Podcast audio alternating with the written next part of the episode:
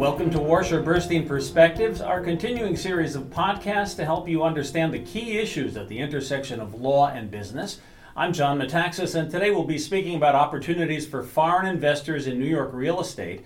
We're pleased to have two partners at Warshaw Burstein with us today, Mike Zukerman and Barry Klingman. Gentlemen, good to be with you. Good to be with you. Good to be with you. Mike, uh, you've done an earlier podcast on EB5 investing. Could you quickly remind us what that is and what are the other ways that foreign investors are getting into New York real estate? EB5 is a program established by the federal government in 1991 whereby people could basically buy the right to become, uh, to get a green card and be residents of the United States and ultimately towards citizenship. And what you did in that program is you invest $500,000, you create 10 jobs, and in exchange for that, you get a green card. The investments have been focused primarily today in New York and in San Francisco and Los Angeles. Um, I would say 60 to 70 percent of them are in, right now in either in New York City, New York City Metro, San Francisco Metro, or Los Angeles Metro and most investors today are also focusing on those locations, the northeast, the, the eastern seaboard, and, and the California coast. So they're building commercial properties? Are they buying apartments? What types of investments are we talking about? They're basically buying into projects that generate jobs, like hotels and like senior housing. And has this always been the case? What uh, historically have been the kinds of investments that uh, uh, foreign buyers have uh, taken?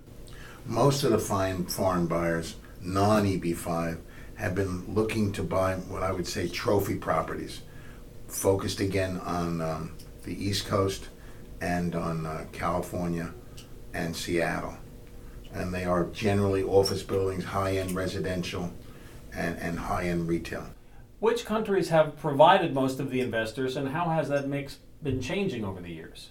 According to a recent article issued by Newmark Frank, Knight Frank, the largest country investing in the United States is Canada with 42%, and then it's France, Singapore, China, and Germany occupying another 40%, and then everybody else goes down from there.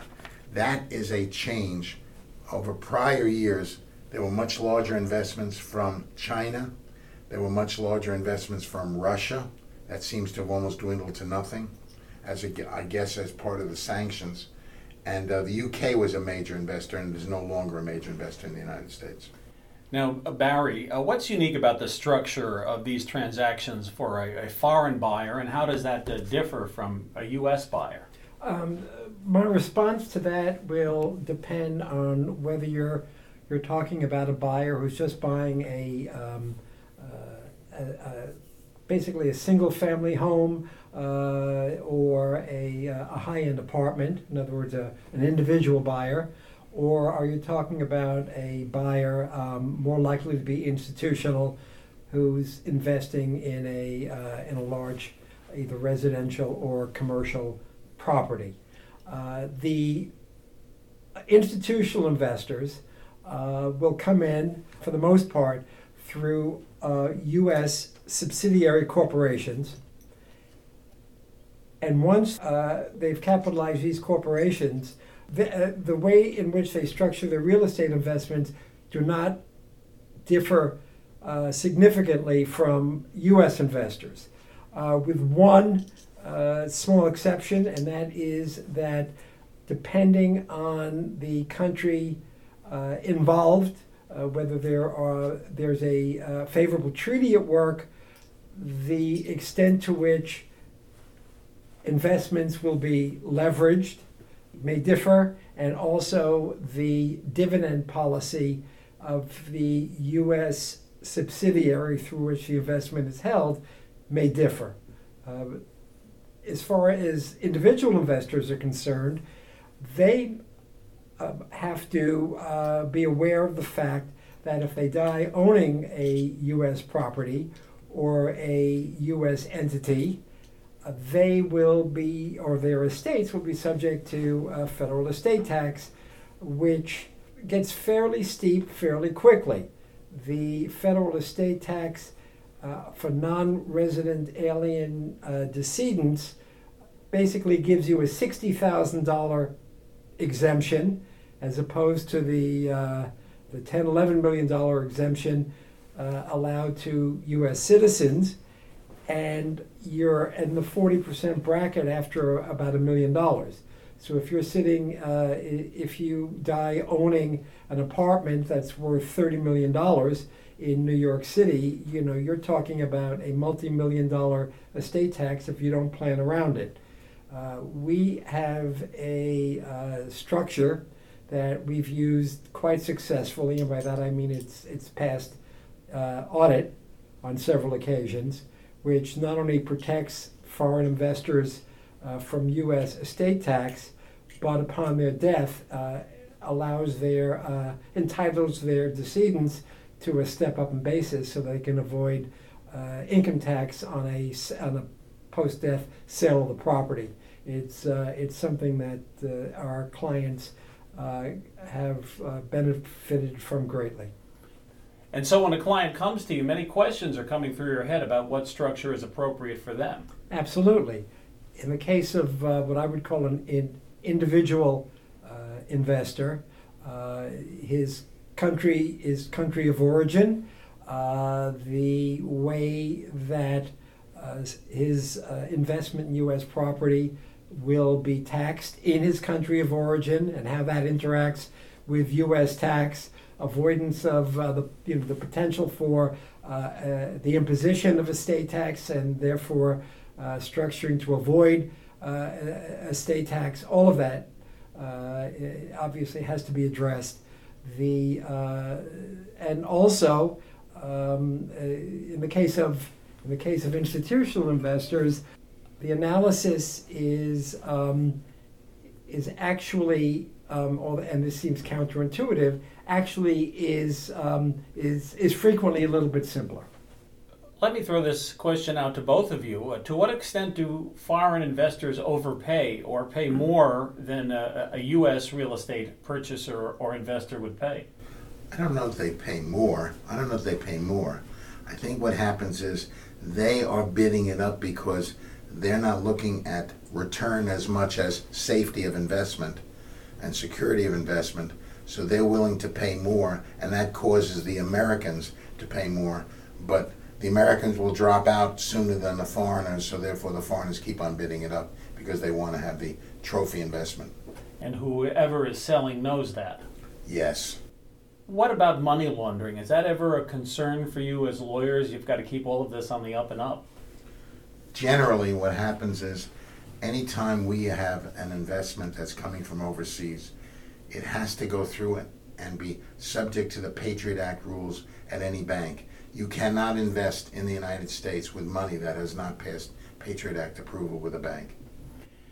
Now, many of these uh, apartment units, when they are buying apartments, end up staying empty. Why is that? And do you have a value judgment on that? Do you think that's a good thing? Most of these people are extremely wealthy and they're only here six, eight weeks a year. So they buy these fancy apartments and they occupy them very on very limited basis.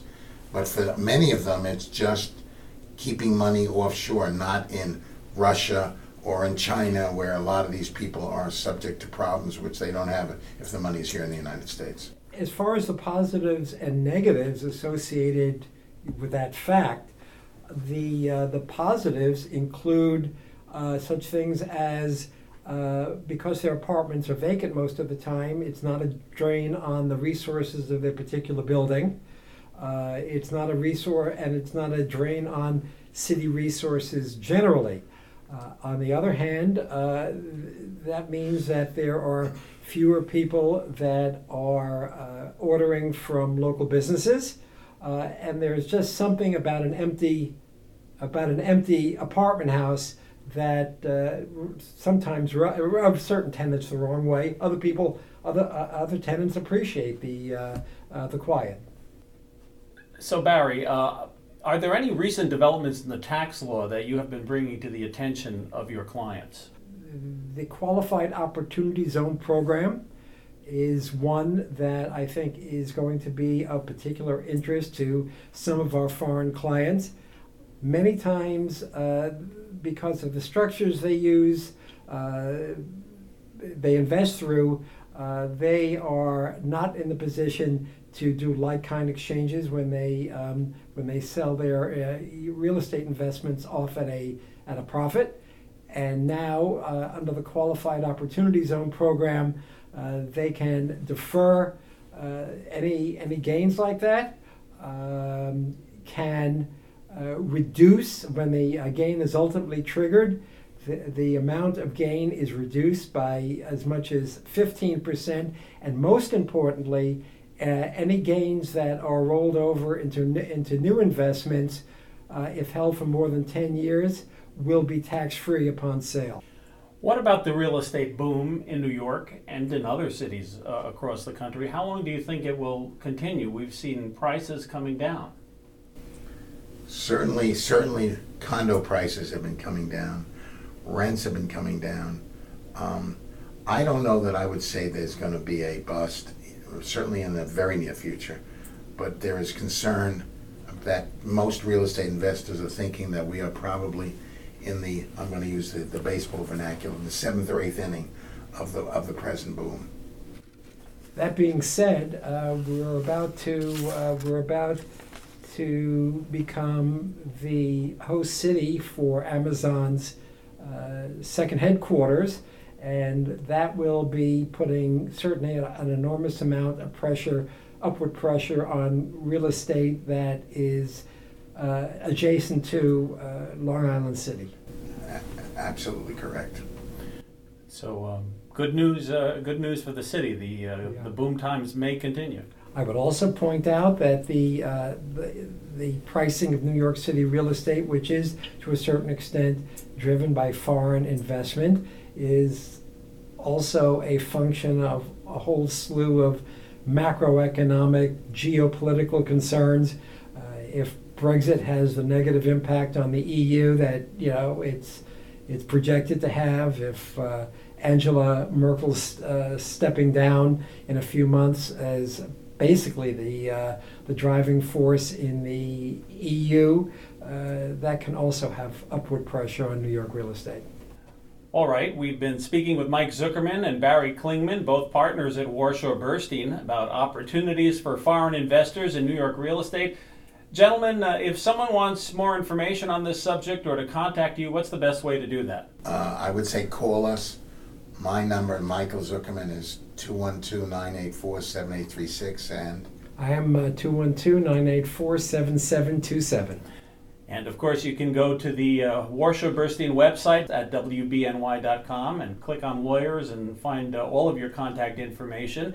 You can also listen to more Warshaw Burstein podcasts at WBNY.com and click on podcasts. I'm John Metaxas, and thanks for listening to today's edition of Warshaw Burstein Perspectives.